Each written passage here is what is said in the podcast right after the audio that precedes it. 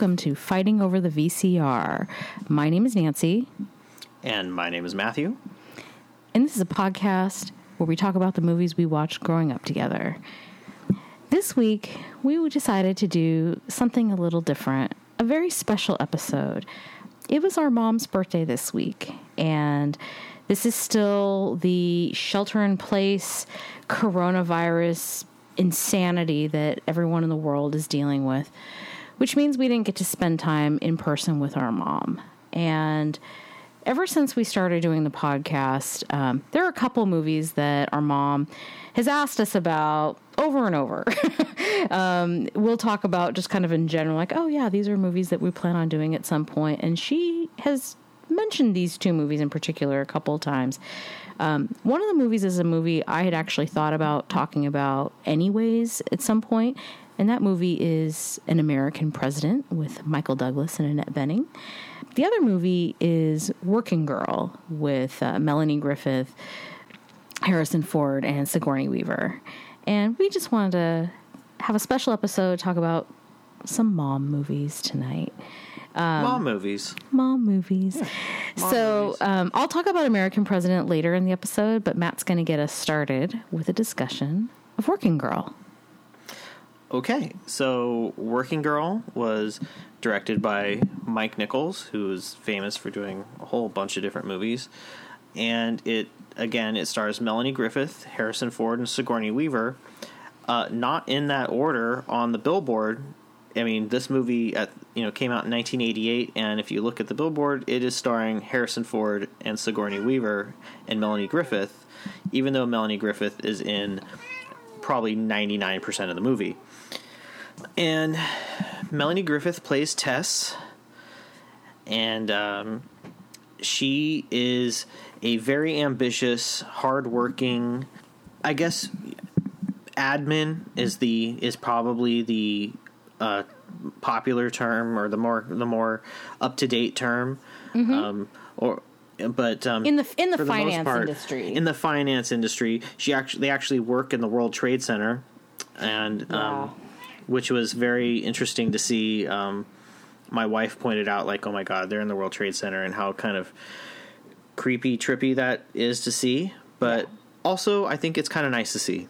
You know, I thought it was kind of kind of interesting, and she's had a lot of problems kind of keeping a job because she's such a go getter and she likes to um, really kind of voice her opinions when it comes to business because she has spent a lot of time studying and really wants to get into a higher position where she can work within the financial world. If she had been in the movie To Die For, I'm sure someone would have called her Gangbusters. She probably yes, she was very gangbusters. gangbusters was was definitely one way I would describe her. you know, and she and she faces a lot of the um, challenges as a woman in the work industry. You know, in in the working world that mo- a lot of women face, and they they show that a lot in the movie. One of those challenges being shoulder pads, right? Um, for the '80s, definitely, and and some of the '90s. I think the shoulder pads were phasing out probably somewhere in the '90s. That um, having manly shoulders was not necessary anymore. Um, but yeah, shoulder pads, and then they and then shoulder pads came back. They've come back. I'm I'm not that I'm really into women's Manly shoulders? business, business fashion, um, but but yeah so she's trying to you know make her way in the finance industry but she's also facing a lot of pressure from her home life because her best friend uh, Cyn who is played by joan cusack um, with very big hair and eyeshadow. Very big hair. yeah. I mean you've got world trade center empire state building joan cusack's hair i think is the i think is where what we're looking at here and um You're not but wrong. also but also um some pressures from her um boyfriend alec baldwin pl- whose name is um in the movie mick dugan and he's not necessarily the greatest guy, I would say. Uh, no. Um, no. Early in, when the movie starts, early in the movie, it is actually Tess's birthday. She's turning 30. And this is a big time for her in her life. And she comes home to a surprise party and um, with so, a few friends.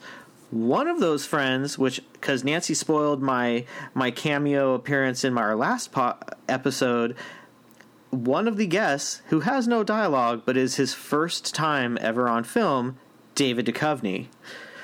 Which Nancy, did you know that? I know I noticed it when I saw IMDb, but I must have been looking away from the screen when he showed up because I didn't see him. Don't worry, I took a photo of it just to show you. Oh, you. great! Thank you. anyway, um, but so after this, um, after this birthday party, you see them in their bedroom, and Alec Baldwin is, you know, um, showcasing his his manly bare chest, Oh. and I mean bare chest, B E A R. Um, he's a very hairy man. This is like But- he he and Kevin Costner can like compete for hairy chests in the late eighties. They could, if they chest bumped, Ooh. it'd be like Velcro. Yeah, it it was a lot. But anyway, when we see this scene, you know, he's you know half naked in bed, and you then the next thing you see is his his birthday present to Tess was lingerie, which I don't know if that's necessarily the thing she wanted. She probably wanted you know flowers and a robe or something nice. Or Not she put it, can it you give me something nice. I can wear out in public, please? Right. Of course, she could wear that out in public, just no one would see.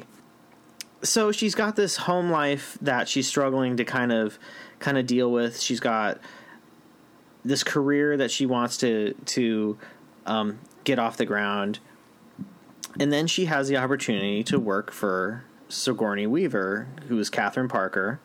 Without going into to too much of the how this plot kind of goes downhill from there, Sigourney Weaver gets injured on a vacation, and Melanie Griffith decides to take this opportunity because she has been she finds out that she's been screwed over by by Sigourney Weaver's character and she decides that she's going to take this opportunity to kind of pretend that she's at a level that she's not really at at her job and you know really kind of go balls out and just dive in the deep end and go for it and Yeah. By doing this she tries to cut a deal with Jack Trainer who is played by Harrison Ford and they have to work together to um, try and do this she work the department that she works in is in like uh, I think it's called um, mergers and Acquisitions? Maybe? acquisitions, mergers and acquisitions. So, you know, they make money by buying other companies and facilitating that. So the two of them get together to try and um, make this deal happen. And in while working together, they start to become romantically involved. Over a week. And the whole time, over a week. Less yeah. than that, maybe. Actually, you know what? I think it, it. You know what's weird is it kind of. You know, movie timeline. It's kind of hard to tell. It might have been there was a couple. I think there was a montage or two in there, and Catherine was supposed to be injured in a way for a number of weeks, so it could have taken place over a few weeks. So anyway, they start becoming romantically involved. But what she does not know is that Jack is also dating Catherine Parker, Sigourney Weaver's character Yeah. which adds to the madness. Um, hence, continuing the small, the very subtle Costanza effect in this in this movie. Eventually, it all works out. Eh, You know, Catherine gets screwed over. eh, You know, because she screwed over Tess. It all works out. Um, the deal gets made. Tess and Jack end up together, and it ends up being this whole nice, flowery kind of ending. And Because it's a romantic Um, comedy. That brings me to an excellent question because I knew you were going to make that comment. So I had to look this up and I did some research that was. I could have been spending time researching the movie, but instead I researched something else in addition to that, which is this. Here's a question for you, Nancy. When is a romance just a romance and not a romantic comedy? I don't know. You don't know. So how come this just isn't a romance? Because it's truly a comedy as well. Okay, so I mean, the hair if it's a alone is romance- comedic. I mean, Sigourney Weaver's lines are all hilarious. I mean, her little speech to Tess when she's telling her why she thinks that Jack is going to propose to her, you know, about all of the reasons. And then she goes, and of course, I am, after all, me. I mean, the mm-hmm. the the di- there are so many comedic things. I mean, he has to Te- Jack has to carry Tess over his shoulder up three flights of stairs. I mean, that is a comedy thing. That is not just a romance thing. okay, They they they, so, they go they, they they the term when you just show up to a party you're not invited to. crash. They crash. They crash that wedding, which is like some weird Caribbean theme. The theme of that wedding alone is comedic, and the, and then the wonderful shot of Harrison Ford like downing funny tropical drinks because he's so nervous about it. I mean, there's a lot of things about this movie that are supposed to be comedic. So, Okay, and it's Mike but- Nichols. Mike Nichols is a is a com- is a is a comedian at heart. So, anyways. But okay, so would you ever want to watch a romance movie that isn't funny? Of course. W- name a romance movie that isn't funny. Say anything. I mean, it's You got don't some. think that there's funny things in that movie? there We are cracked funny- up at that movie. there are funny things in that movie, but it's Oh, not okay. about. It, it's it's not the driving force. So you think the driving force in this movie is its comedy and not the character development or the general story at all? Well, all of that goes together. Why are you trying to do gotcha journalism with me over what I'm a not. romantic I- comedy is? I'm not. I just I just think it's an interesting question to to say like it could it could be very it could very well be that all romances are t- probably romantic comedies because who wants to watch an unfunny romance movie? I mean, so Well, so the term romance so Well, the term romantic Romeo and comedy is so broad. Romeo and Juliet is a romance, but it's certainly not a comedy.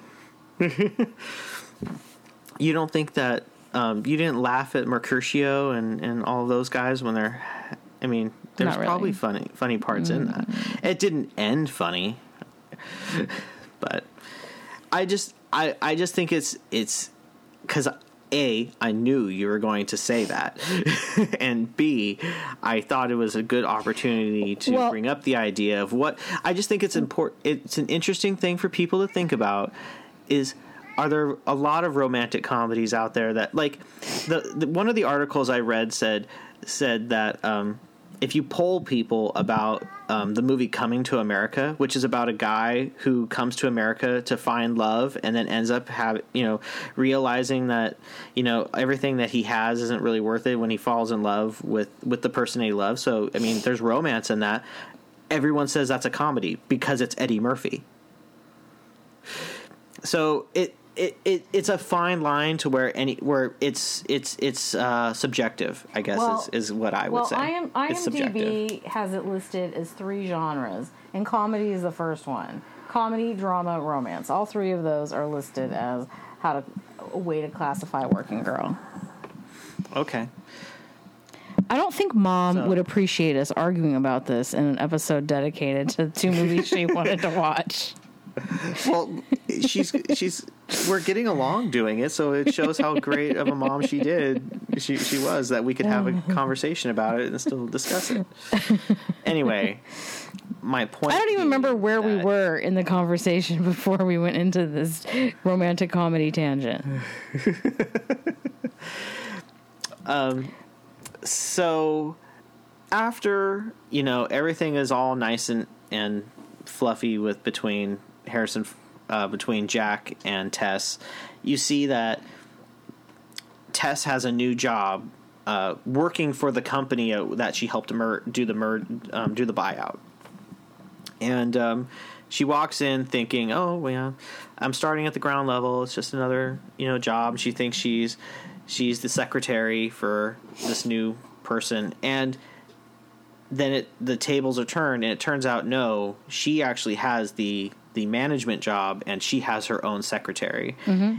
So it's in a lot of ways, it ends up being a lot more of a like a journey to see that like all the hard work that she had done and that she talked about that she felt like she was getting stepped on you know all at the beginning of the movie it really ends with this great kind of payoff at the end where you know even though she had she felt like she did something kind of shady it sometimes you have to take you have to take risks especially in your career sometimes to um to get ahead and I thought that was kind of interesting. And it was great where she was able to kind of um, set a new standard for how assistants are to be treated. Like she says, you know, I don't expect you to fetch me coffee all day. You only only get me coffee if you happen to think about it when you're getting some for yourself. I don't expect And you to call me Tess. and call me Tess and and I'm sure and she goes and beyond that we'll figure it out as we go. Like she didn't have some strong strict code. Like she certainly wasn't going to ask her new assistant to push around a cart of steaming hot dumplings at a party no. Amongst other very strange things that um, Catherine Parker asked Tess to do. It's a two way street, Nancy. It's a two way two-way street. street. I I think um, I haven't seen this movie in many many years, and I know Mom always liked it. I mean, Mom always really Yes. loved it, and um, Mom. I think from when this movie came out was about seven, eight years older than Tessa's character. So she, you know, she'd been in, and she'd been back to work.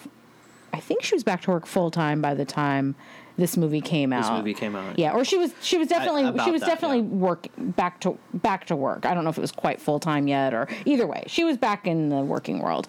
And even and even before that, she had worked in um in the finance world Mm-hmm. um at a bank before you know she Kids. stopped working. you know before for us. Yeah. And um so she there was definitely a lot of things I think that she she relates to and why and that's why one of the things that makes her like this. Yeah. And unfortunately a lot of the we don't we don't have to see a lot of the same things we saw in 9 to 5 but you know there's definitely some similarities as far as you know treatment and Yeah, whatnot M- misogynistic bosses and. Did you notice uh, Kevin Spacey early on? He's the he's the Oh, yeah, gross uh, the gross um, setup that stupid Oliver Platt, you know, tries to set her up on, and and under the horrible guise too of this is where this is what you need to do to get into this important training program for you to advance in your career. And of course, that's not what it was. He was pimping her out because you know why would a, why would any woman want anything more than just you know to go to the penthouse suite or whatever it was and yeah I read somewhere online too that, or um, my wife had had mentioned to me because we were watching it together, and she was looking stuff up um, as well. And uh, apparently, Kevin Spacey didn't learn his lines until the day of the shoot. wow well it's not like he had a whole lot of lines so Yeah, hey, go in the limo and be a total asshole. yeah i mean that no was no problem. And, and exactly um so a f- few things i would like to talk about first off i want to just ask um you think that yeah, they, you're a working girl. You're a working girl. What do you got to say? they they all lived on Staten Island, right? I mean, isn't that isn't that the vibe you got? Because they had to take the Uh, ferry. Tess and Cyn lived on Staten Island. Yeah, Okay. it was the Staten Island ferry. Okay. Um, not that that's a huge point. I just wanted to make. I wanted someone else to validate. That's. I thought that's where they lived. That's what. Anyways, I, that is how I understood it. Yes, Okay. they lived on. Staten Island. no, I, I thought. I thought it was good. I mean, I it, again, it's been a long time since I I've. like- se- I, it's been a long time since I I've like seen it. it.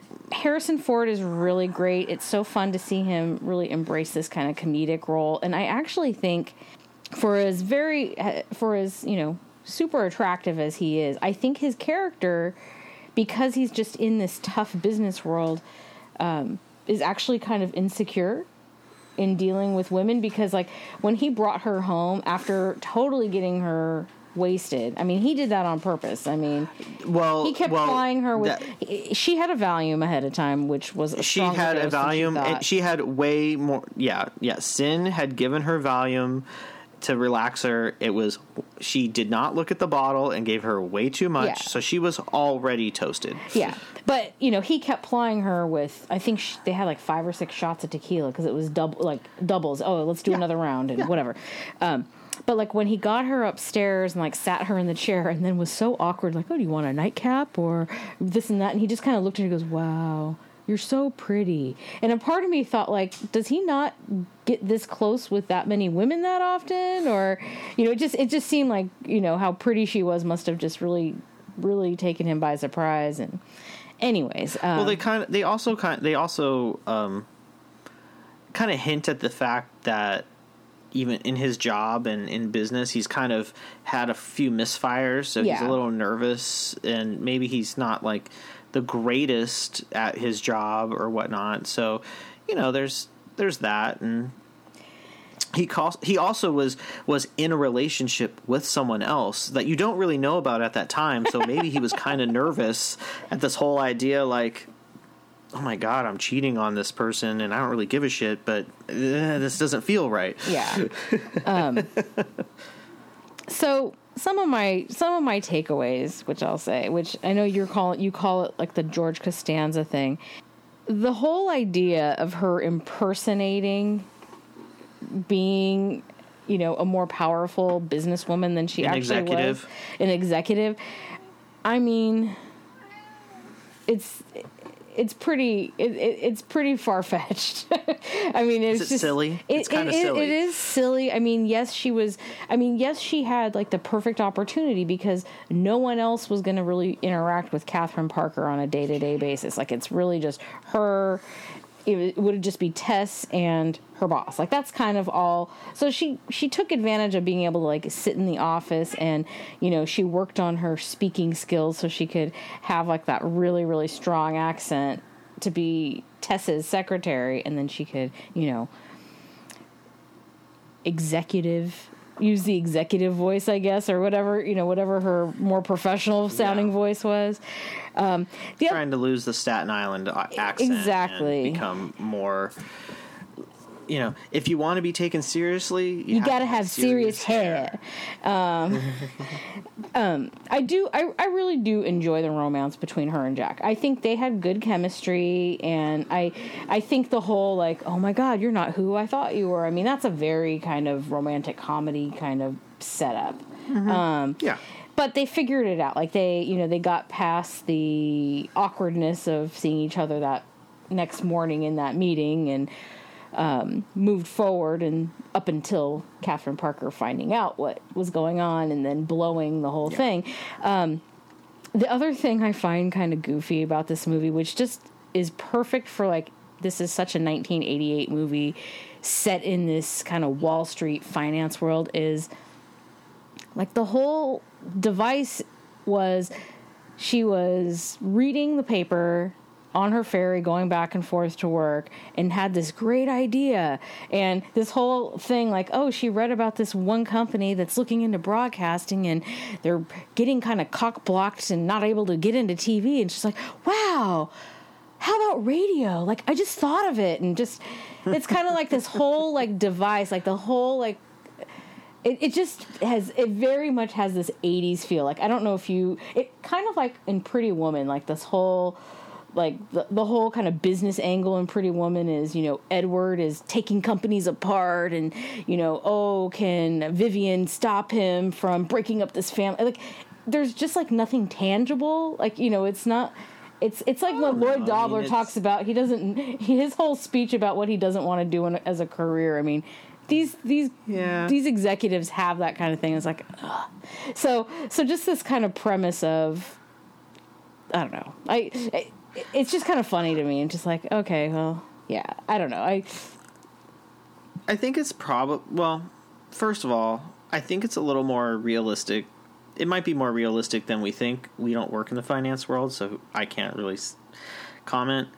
But it was an interesting device to show how much, how well read, and how much, how studious she was, which I think was really important because it wasn't. They needed to make it. She she's a character who is just not some person from she's just not a nobody from Staten Island. She is there's someone inside of her and she it's just a matter of like taking the opportunity and going with it to advance your career. And there's a lot of people out there that don't want to do that. there's a lot of people out there that can't do that. Well, she And had a lot of friends she that she were gone to- uninterested she in that kind of yeah, career. yeah. Tra- I mean, she proje- spent trajectory. yeah, she spent five years going to night school to get her business degree, and then and she wanted to to do something with it. And, and I think a lot of her friends, not necessarily Cyn, Cyn a little bit, only because she was worried about like her. She was concerned for her friend, but like Mick was kind of like, I don't. I don't know why you're doing this. you know, you're like it's a fun thing for you to do. I mean, I mean, he doesn't really. He didn't really take her very seriously as it as it was, and ultimately he ends up cheating on her and hooking up with someone else. And Yeah. good for good, good for Tess because Their their he levels was not, he was he their levels of going in different ambition were very different. well well he was ambitious, but he was ambitious with with what he wanted with his boat, you know, and doing whatever that was. But their lives are on two different paths. Yeah. and and and in some ways it's very it's very interesting to watch it now and see how much careers affect people's personal lives and how and what they do as far as you know the direction they go. And i mean so many people don't get married or have kids until much later because of how all their you know the career things that they're doing. So it's a lot it's it's it, it's an interesting point in time in 1988 that they're having this movie and seeing it 30 years later Yep. um 30 plus 32, years later years later. um how how many how much is the same and how much is different is kind of interesting as far from a business aspect of it S- some some basic things that have changed: um, shoulder pads, wearing nylons, um, wearing sneakers with nylons, um, well that was that the big hair. i think the sneakers with nylons thing you have to remember was a commuter thing Oh, no, no, no, And no, no. still pretty common but I don't think many. I don't think there's a whole lot of people wearing nylons much anymore. I think business casual has changed I- enough where nylons are not a requirement anymore. no and you know But but the It's just being but, but, for but, other things. but the but like the high top sneakers and then like her socks going halfway up her leg where it looks like little leg warmers. It's like, yep this this was probably the first movie I really saw that in. Do you remember? Do you remember other movies in the '80s before this where you'd see the business ladies running around with their little sneakers on, with their little outfits? I think you see it. a- I want to say you see it a little bit in Nine to Five, where they someone changes their shoes. Hmm. Um, but um, I remember. I mean, and I think that one of the first times I ever saw that might not have been in this movie, but on like a television show or something where someone was going to the office. I mean, the nylons thing is different, but it's the whole idea of going to because you have to walk or trout commute to work and there's legwork done. You don't want to do it in heels. I mean, wh- who would? I mean, I have a pair of sneakers at work for when I go on walks and stuff. So, I mean, I kind of look like these ladies, just no nylons, um, and and not socks going up half my leg to look like little leg warmers either. since we're talking about um, um, the clothing in this in this movie, can we talk about the lack of clothing Melanie Griffith has in this movie? You know, she's in her underwear a lot in this And movie. and should we really be surprised that her daughter ends up doing all of the um, Fifty Shades of Grey movies? I mean, like mother, like daughter. well, here's a question for you: Is Fifty Shades of Grey a romance? I have no idea. I've never seen them. They're they're not my kind of. They're it's not for me. So I've never seen them.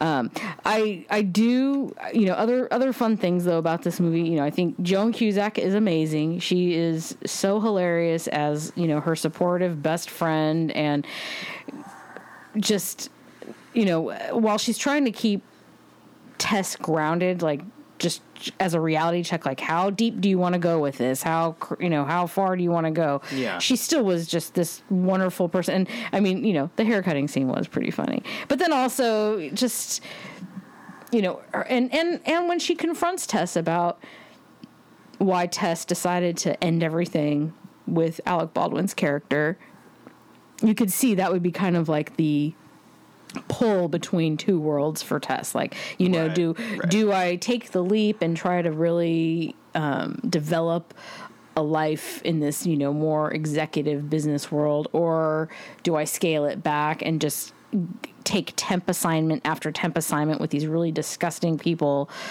in these stockbrokers that are so horrible to me. And I mean, the scene that she had, and, and Olympia Dukakis doesn't have a very big role in this, but I think it's an important one. It's, you know, when she's like, look, this is the fourth time I've had to place you, you know, at some point we need to figure out it's not every not everybody can be a bad guy. Like at some point we got to figure out it's you. You've got to be you're you're the problem if you need to be moved around so much. Um, I think Kath. I think Sigourney Weaver as a villain is so wonderful. She she probably has the best lines in the movie. Is she your favorite character? Who's your favorite character? I really like Harrison Ford in this movie. But I think in terms of memorable characters, I'd have to probably say it's Catherine Parker. I mean, it's not like I'd want to hang out with her or anything, or certainly I would never want to work for her. But yeah, her character is just Two way street. she's just and and just that that glossy kind of pretentious kind of thing she's got where she puts on this thing to you know she puts on this face to everybody thinking that she's so together she's so wonderful she's so amazing and yet she's mm-hmm. this like her what she doesn't realize is like her personal life is going to completely implode because he was going to break up with her regardless if he'd met Tess. That seemed pretty clear. He Yeah. was going to end things, but she's so delusional. She's got it like she's she's one of those people that has like a one year, five year, and 10 year plan. Like, where do you see yourself in one year from now, five years from now, 10 years from now? And any deviation from that, she would, you know, want to claw someone's eyeballs out or something. I, I don't think there's I don't think there's anything wrong with that. I think that it's the But she's ruthless in how of she does it. She stole her- She's her- shady. I mean, Yeah. You know, it'd be an interesting. It, I, I'd love to see an interesting like prequel. You know, you know how like they made a Maleficent movie, so you could see like her background. Yeah. What if they made like a Catherine Parker movie where you could see like how she got to where she's at, but um, it would just be like skiing and and whatnot. Oh my god! So a recent conversation conversation that Jack and I had about um, some of the movies you and I have covered is um, what is the inciting incident? The the incident in the movie that really kind of takes makes the turn for the plot to go in the direction it's going to go. And for her, for this movie, it really is. She straps on those skis. They have a shot of her at the top of the hill, and then she flies off the hill. Like that's the inciting incident. Because had she not had she not broken her leg, this opportunity for Tess to find number one find out that Catherine went behind her back and stole her idea Right. would have never come up. But also, then the convenient, you know, um, kind of like just one of the guys when the parents are away for two weeks, giving Terry the perfect opportunity to pretend to be a boy for two weeks. Um, right. Tess gets to live that life and be in her house and whatever. But um, yeah, I guess I'll. I mean, again, I really, really like Harrison Ford in this movie. I love the scene where he's changing in his office and he forgets to close the blinds and like everybody's watching him and he gets an applause and stuff. That's funny. Um, no, I, th- I, I think they're both good, but um, no, Catherine, Catherine Parker's probably got the most memorable stuff. So my favorite character is Harrison Ford. Probably because I just really enjoyed all of his scenes. He doesn't really do anything like bad in any of the movie. He Yeah, he's great. He's he's, he's like the general good guy in in, Yeah. in the whole thing. And my favorite scenes in the movie are um, the scene when they have the meeting and he reveals that he is actually Jack after the night they just had together drinking where they didn't use their real names. And she's like, "How did I get this way? How did I get that way? Did you take did you put make me that way?" And he's just like, "I took off your shoes, I took off your dress, I put you in bed. My eyes were closed the whole time." you know, that whole thing. And then um my second favorite scene is the whole wedding scene. Th- that whole scenario of of we weren't invited to this, were we? And then they're both in the same bathroom, and he's in the ladies' room. Yeah. you know when when the bride comes in, and yeah, they, it's hilarious. all of that, all of that was, was is is is a good scene, and it's really kind of driven by a lot of his performance and her performance. Yeah. So, and Melanie Melanie Griffith, um, you know, she at the at the time of this movie hadn't really been in a lot. This was really kind of a, a real breaking movie for her, mm-hmm. and um, you know, she ended up being kind of a a name, you know, in the late '80s, early '90s mm-hmm. from this movie. So, Married a couple famous guys too. you know, still is married to. I don't know if she's still married to Antonio Banderas, but she was with Don she- I think Johnson. she is. first. I think I thought she was still married to Antonio. I thought I saw a um, a shelter in place photo or something like that of the two of them in the same house or something. But maybe I'm wrong. Um, divorced in 2015. Sorry, Matt. At least according to IMDb. Oh well, some things never last. Yep. I mean, what was the last movie she was in? I don't know. I don't think she's been in a whole lot. You know, my favorite scene it's either it's either towards the end when Trask um, makes Sigourney Weaver, reve- you know, really catches her in the lie, you know, in front of everybody, where he's like, "So, how did you come up with the idea?" After already hearing Melanie Griffith's whole pitch that sounds very authentic. Like this is this is how i put this idea together. Um, that scene um, i like a lot. Um, i also like the bar the the party scene when we were first introduced to harrison ford. Like when you know the the freshly coiffed uh, melanie griffith comes in wearing a $6000 dress and Yeah. looks a little uncomfortable there. And he's just like okay my this party's gotten a lot more interesting. Someone who seems like they've got, got some uh, pizzazz has walked in, and I know who I want to talk to the rest of the night. I, I think that scene's pretty Yeah. great too. yeah, She's got a mind for business and a bod for sin. that's right. So, That's right. but then you know Oh, she gets uh, the whole uh, mis- the whole next morning though. Wow, like you said, the her her the look on her face when she walks into that meeting. I mean, What did I do? what did I do? What did I do? but I understand why mom likes this movie. I, I get it. Like I can I I I, get it. understand why she likes this funny. movie. So mom, Yeah. good job. it makes sense to us. There you go. So why don't we go ahead and transition to our next movie? Um, movie I, I I enjoy this movie. Um, I think that with everything going on now, it um, man, what a contrast will we get. Yeah. But, um, the the next movie that we're going to talk that Nancy's going to talk about from 1995 is The American President. Wow. Yes. What a difference. Um, can I first point out though, you know, so this movie came out in 95. So we're talking 25 years ago.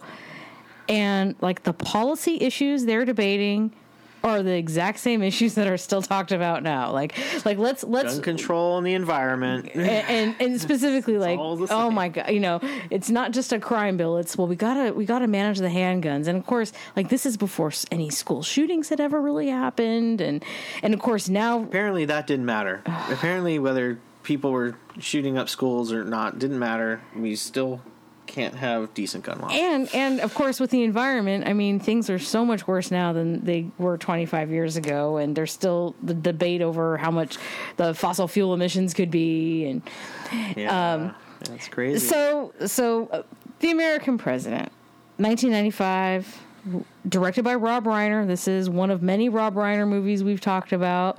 Um, Aaron Sorkin wrote this movie. This came out, I believe, before The West Wing ever came ever started.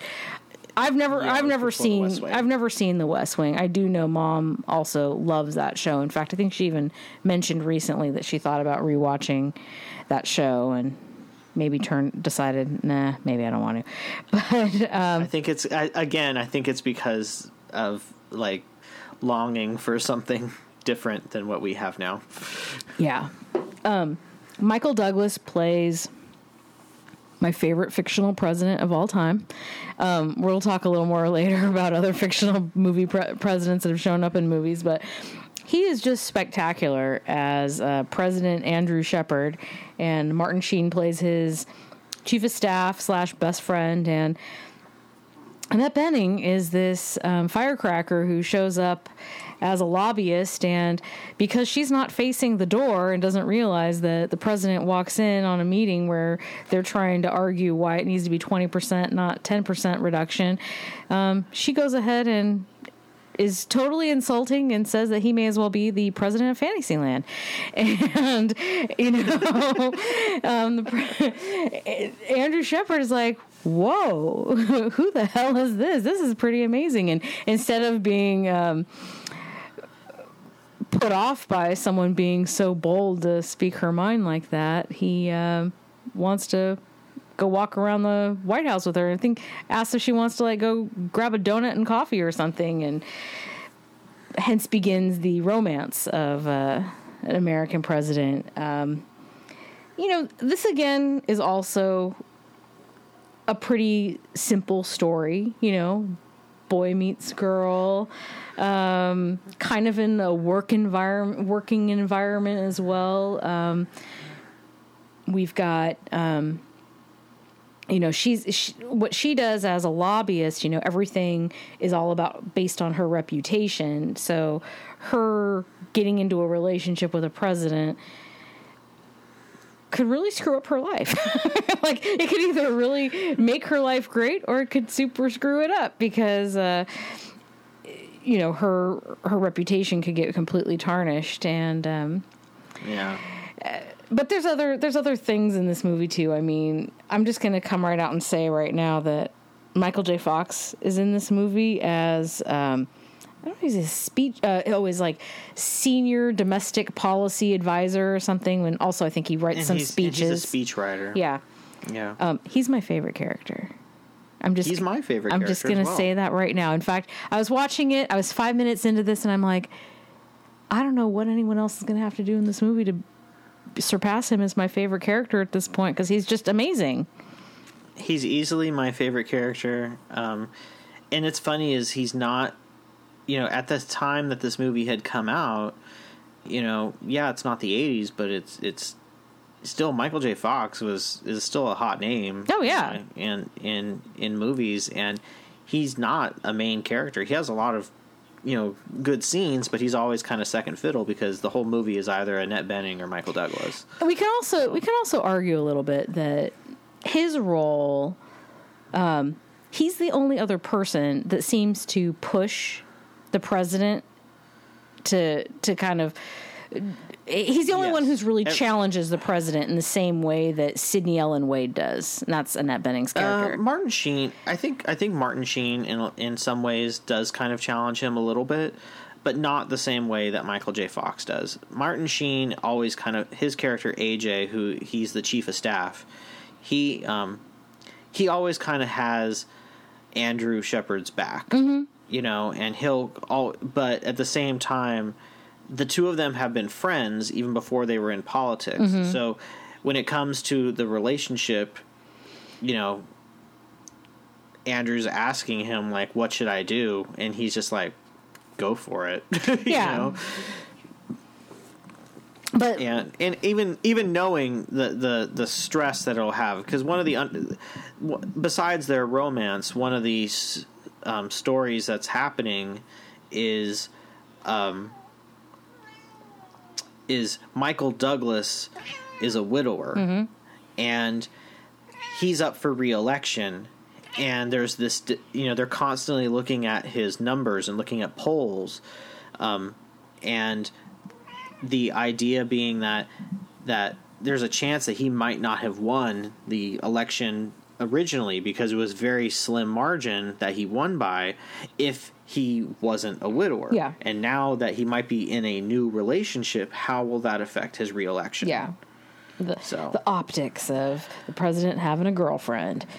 I think that's the other thing that you know that kind of adds like another interest probably for mom and for us because we do pay attention to politics is is that aspect of it you know it's not just you know this relationship between him and sydney there's also the the political aspect of it that um, we know Rob Reiner is very active politically, and I'm sure this was a movie he was dying to make, and you know, and to be able to to do the White House and everything. So, the political background that is kind of, you know, the circumstances of where they're at and everything is very interesting. This could have very you could still do this movie and have it not be the president of of um, the United States. It could be a like a CEO of a company, you know, with the same kind of thing. It won't have the same dynamic with with that same background, but it's all about the romance is all about, you know, someone of power who has a lot to lose meeting someone someone else kind of thing The- and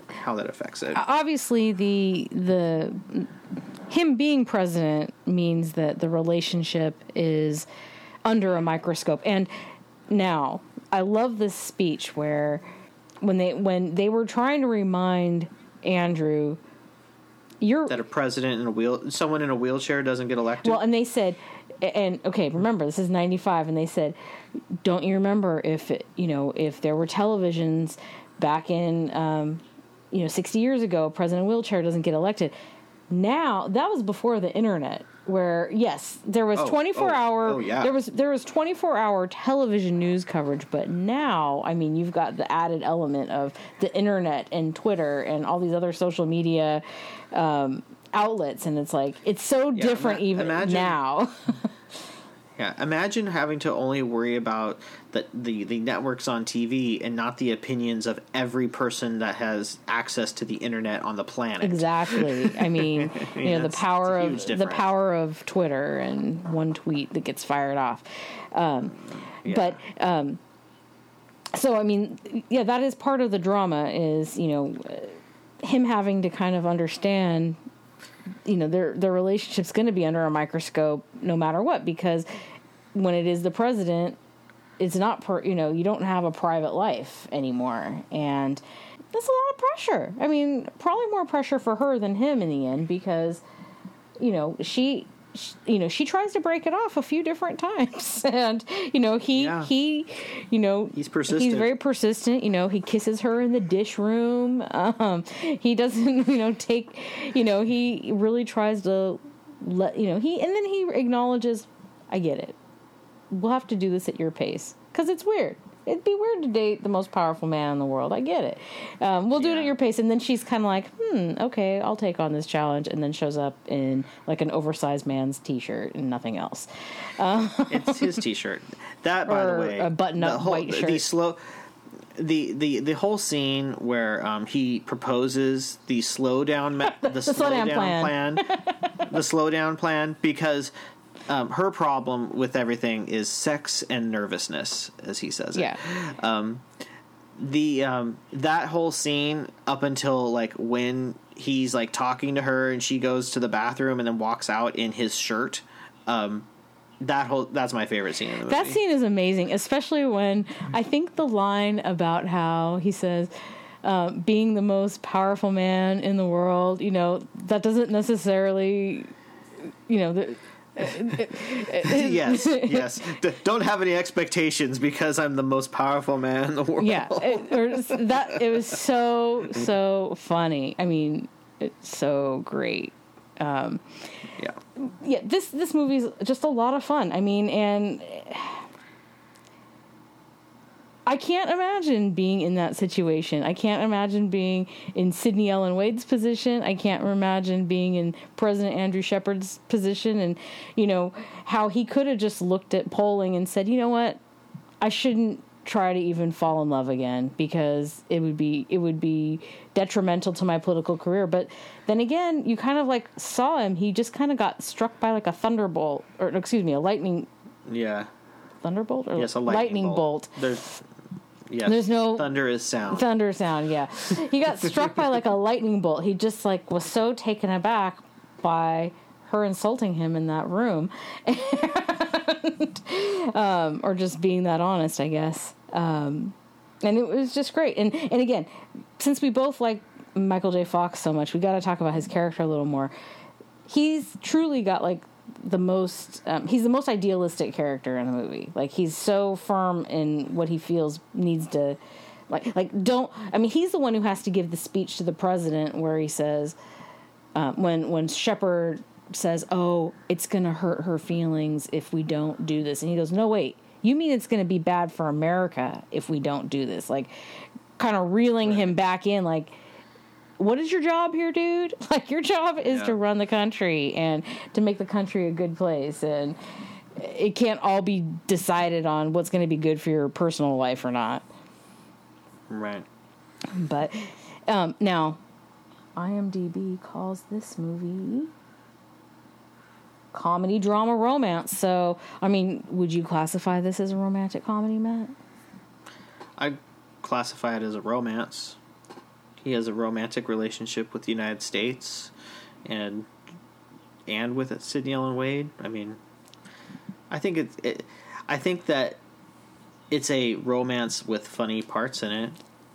You know, but I wouldn't call it a romantic comedy like the comedy like really stands out. Mm. You know, as the reason to watch it. Oh, I don't know. Michael Douglas is insanely funny in this movie. He is so funny. He's got he's he's got yeah, some yeah. of the his sense of humor is great in in it as, as that character. I mean, when when I think of Michael Douglas, I, have watched. You know, we talked about um, *Romancing the Stone*, and we were talking about this movie, and then I also recently watched um, *Falling Down*. Mm-hmm. I mean, and when I think of in *Falling Down*, like I never thought that at at any point in that movie did I ever think that's Michael Douglas in, in that role. And then, but because we grew up with Michael Douglas in romancing in romancing the stone you know, you kind of have this almost adventurer kind of image in your head. But really, when I think of Michael Douglas, this is the character I think of, you know, because he really kind of owns this role. Yeah, he's wonderful. You know, in in you know a lot. So yeah, I think you know I think a lot of the other supporting cast in this movie is really great. I mean, Richard Dreyfuss as a villain is really great. He, I think he kind of fit a mold in my mind of like a um, fictional Republican senator for a long time. like just uh, well, remember this came out in '95.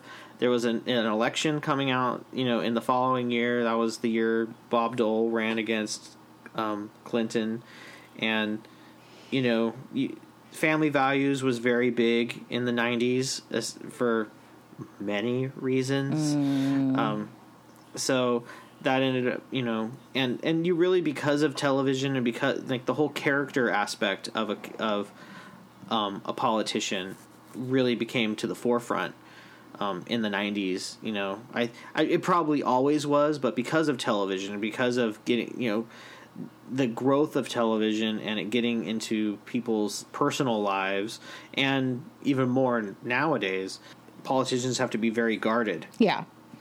You know? I, am in or they have to be they either have to be very guarded or what you either have to be guarded which i would say would be like the centrist thing to be or you have to be you know extremely good on one aspect of it or so bad that you hide every you know all the badness mm. as much as you can you know it's so i mean it, it it's not something i would ever want to be involved with yeah um bef- you know I'm gonna. I want to take us on just like a little side side journey here before, um, you know, we'll we'll take a little pause on talking about the American president for a second.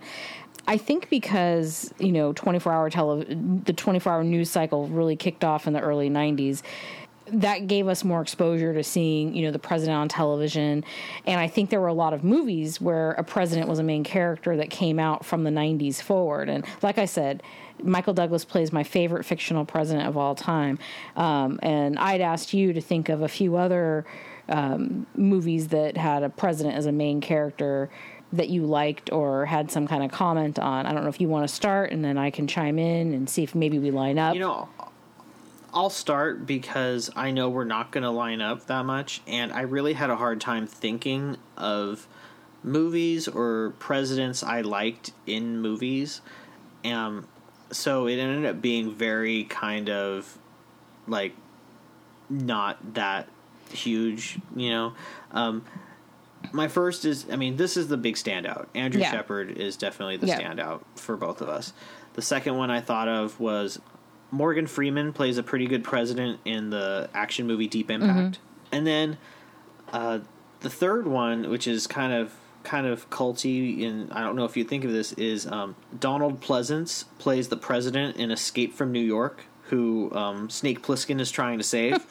so um, he doesn't have he's not he doesn't have a ton of screen time or anything like that. But that was the other like president, you know, that was kind of I always like thought was kind of a cool kind of character.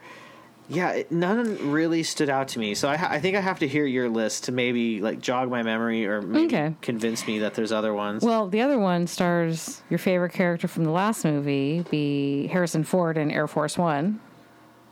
Never saw it. Oh, you didn't care to. Okay, uh, Gary Oldman's in it. He's a great character in it. there was there was a period of time where in the 90s where it just kind of felt like kind of like how Liam Neeson keeps on doing action movies like Taken or like The Commuter and like things like that where he where I kind of felt like Harrison Ford was kind of doing that and um like like one like he did Air Force 1 I think he did one with Brad Pitt Well, he well he Um, was Jack Ryan for a couple movies. But and then he was Jack Ryan for a couple movies, and I was almost I'd almost rather him just do the Jack Hmm. Ryan movies because he he did really good in that. So I, I think I was had I had Overload at the time Hmm. that Air Force One came out, and I was just like, eh, That's pretty good. never saw it. It's pretty good. Um, so another one that is a movie that isn't really my speed, any you know, never really was, but I saw it in the theater. Um, Bill Pullman in Independence Day. He played a president. God. he did play. Um, he he tried to play a president. Yeah, I mean, not necessarily my not my favorite character nor my favorite movie, but this just is our Independence Day. um, but another one, and this is kind of a different twist on it because he's a villain. Um, Gene Hackman played a president in Absolute Power. Did you ever see that movie with Clint Eastwood? nope, oh. It's great. I, you you may be watching it sometime with us for the podcast because it's great. Laura Linney, Ed Harris, a lot of good characters, a lot of good actors in that movie. But he's he's Yeah, I, I think he's a president and he's um he's a bad guy. So Inter- he's Yeah, th- interesting. you know what? It, I think the the hard thing I had was when I was trying to find other fictional president movies or movies with fictional presidents in them. They either were not huge characters; they had like Mm-hmm. one scene or something like that, or it wasn't fictional. It was about real presidents. Yeah. you know, they're they're they're kind of hard to they're kind of hard to find, and you know, unless unless it's something like I know there's probably some futuristic movie that I'm, or sci-fi movie that I'm not thinking of, where there's some sort of person that's a president. I think there's a lot of action movies. Um, the list I stumbled upon had a lot of action movies. I mean, you've got like I never, I, I only vaguely remember this movie. I guess like Mars Attacks. I think Jack Nicholson plays president. oh yeah, Jack. Nicholson. I almost I almost threw that in there, but you know that's not a gr- that's not a movie that I have seen a whole lot. Yeah, to me neither. I'm like, ooh, I love Mars Attacks. So I, th- I think I think our point our our point is strengthened that um, for the our best our most favorite fictional president is in the movie called the American President. So like he's quintessentially the American president for both of us. Um, Yes. Yeah, pro- definitely one of my absolute favorite Michael Douglas performances. He's just so great in this movie and I think I think there's also probably something about this movie. You know, came out in '95. I probably saw. I'm, I know I saw it in the '90s, um, and I know Mom really loves this movie. Our aunt loves this movie too. Kind of reminds me of Yeah, Annette, Annette a- Bening now, especially with her short hair. Yeah, um, where um, it ends up being kind of like this modern day idealized president. Yeah. So we kind of we kind of sit there and be like, yeah, yeah, that's what I want my president to be like. More like Andrew Shepard. He's not real, but you know, Yeah. more like that guy. but, you know, Yeah. it's it, it is what it is. There was definitely a lot of nostalgia watching this movie today. Like, wow, 25 years ago, how different things were. How different their relationship would have been if they had cell phones. Or, I mean, the president wouldn't have been allowed to have one. Oh, wait. Yeah, exactly. no, uh, it's uh, it's good. I mean, and and again, I know why this is one of Mom's absolute favorite movies, and we'd actually asked Mom without telling her why we wanted to know. Um, surprise, mom. Um, we'd asked her like, you know, what are your top five favorite movies of all time, and she included American President, Godfather one and two, Goodfellas. And Casablanca. Um, I know she likes Working Girl. If we'd asked her to give six, I imagine Working Girl probably would have shoved, been put on that list. It'd be at least in the top 10. Absolutely. I would, I would think. but I I know. I mean, it's clear to me why American President is so important to her. And um, again, as a big fan of West Wing, this all it all makes sense. yeah. And and again, I also I I really enjoyed watching both of these movies. It was nice to kind of think of her the whole time while they were on. Like, yep, this is a mom movie for sure. Yeah, I think I had put. I think um, my wife and I had put on Working Girl sometime within the last year. We were just like, hey, let's watch Working Girl, and we put it on because um, I forget what the circumstances were. I, I it's a it's it's a good movie. Yeah, It's- they're I both mean, fun. I, I yeah, they're both good movies. Give them a try. I mean, if you haven't seen it, I we recommend them. I, I, I if you've seen them, watch them again. and and they definitely they they definitely are like a slice of history to me. Like they really do encapsulate, you know, the late '80s and like the mid '90s, and you know, simpler times. simpler times. Um, Yeah, that's that's how it always feels. Huh? yeah. um, I, I do also want to point out since um, Joan Cusack was in Working Girl, um, her co-star from Say Anything. John Mahoney makes an appearance in American President, so we've got the uh, degrees of separation to say anything in both of these movies, and so were there any were there any other standout moments from American President you want to talk about? You know, it it just had like the entire movie has like a pretty good rhythm. It doesn't really get slow at any point. I mean, the relate you know, there's a couple montages about their relationship that that happen. I mean, there's a couple things that are interesting. The it's not all just about the two of them. There are parts of it that have to deal with his presidency, mm-hmm. you know, policies he's trying to make. I think there's the one scene that's really kind of telling and and again, it's one of those scenes where you're sitting there going, "Man, I hope this is how every president is, acts." Is the scene where he has to do the retaliation bombing? Mm. Yeah, and he's kind of in the situation room with all the generals and everything.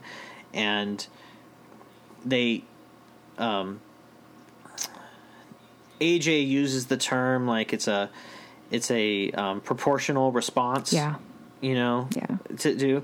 And he's just like at some point someone's going to have to explain to me the definition of proportional response because and then um then they they go back to the oval office and he's got his you know his advisors with him and and um you know they start talking about his poll numbers and like how they could use this to help him with the election and one of his guys says or one of the them say you know what you you know do you want to give a speech about this what you just did was very presidential and he's just like the thing i just did was the least presidential thing Yep. to do Yeah. you know in the sense that you could see how hard it was for him to Yep. do it and he gets in the whole argument with them about like you know how many people are in the building that we're about to bomb Yeah. and you know how many lives am i about to take Yeah. out by making this choice and Yeah, it's hard it was- and you would hope that every president looks at it yeah.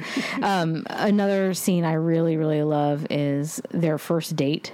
Um, at the state dinner, and after you know, after she's yeah. spoken French to the to the new French president and his wife, and then they go for they go to dance, and the whole dance scene, and she's like, you know, there's 200 pairs of eyes on you, and they're asking, you know, who is this girl, and why are you dancing with her? And he's like, well, you've got that wrong because they're looking at you, and the answer is Sydney Ellen Wade, and because she said yes, and it's like, oh my god, so smooth. I mean, it's like, how do you not fall in love with that guy? Um, No, this this uh, the dialogue is so great in this movie. I mean, it's very Aaron Sorkin. Um, Jack commented on the Aaron Sorkin quality of the walk and talk, which they only do a couple times in this movie. um, I guess that's pretty common. In, Oh, where they're having a conversation while they're walking. yeah, and it's being filmed. I guess that's very one of his big trademarks. Um, but I um, I really um, I really like little Samantha Mathis as the um, is it his personal secretary or main like main assistant, personal assistant. yeah. And and her and when he wants to send flowers, he's like, I want to do it myself, and she's so confused. Like, did I do something wrong? Like, what's the problem? He's like, Yeah. No, I just want to do it myself. And how it turns out, like, this is like the thing as president you just can't do. You cannot send a woman that you're interested in flowers if you're president. It's just impossible. right. It's very funny. But, anyways, do you have any other final thoughts for for either of these movies? No, I thought just that. Um, I thought it was a great idea to pick a couple of mom's movies. Um, Happy birthday, mom! I'm sorry that this year, you know, was kind of strange. We did we did throw a nice little Zoom party Yes. for for mom, and She was so surprised. we surprised her. We had a lot of friends and family there. It turned out to be um, a really fun half hour of and that you know a lot of pe- a lot of people saw other people that they hadn't seen in a long time. Yep. So I thought that was great too. And it, again, it's something that everyone needed. I think in this whole kind of strange trip that we're in right now, but um, um, just like you know, fun podcasts and movies, things to keep us sane, and these are two these are two uplifting movies Oh, yeah. that you know I think that right now would probably be a good time to watch. Yep. We can't guarantee every movie we're going to talk about during this shelter in place uh, situation is going to be a comedy, but uh, we're hopefully, hopefully they'll all be entertaining regardless. It's felt good to do lately. I you know Yeah. we've thought about you know it'll get it'll get gritty, but you know Well, it's just a movie. speaking of getting Remember, it's just a movie. getting gritty, I had a uh, Facebook memory pop up today that it was a year ago yesterday, or year ago today maybe, where we did our infamous Lost Highway Desperately Seeking, Seeking Susan episode. Probably our most epic disagreement we've ever had on a podcast. Only a year ago. Look at how far we've come. I'm surprised that that you wanted to mention that, considering how wrong you were in that Ah argument. Anyways, Anyways, I want to thank everybody for taking the time to listen to us. I hope that you've enjoyed it. Um, don't forget to rate us on your favorite podcasting apps, or you know Spotify or Apple Podcasts, Google Play, wherever, and you know check us out on the socials and uh, send us a line. We're still here. Stay safe, everybody. stay safe, stay healthy. It's what we're all working on right now. Is just getting healthy and you know getting through this as soon as we can, and getting to do this in person again eventually. we're making it work I though, don't know. Matt. This is working out. I don't know. This is pretty good. Maybe it's safer that we keep our Oh distance. no! All right. My name is Matthew. My name is Nancy. This is Fighting Over the VCR. Thank you. Good night.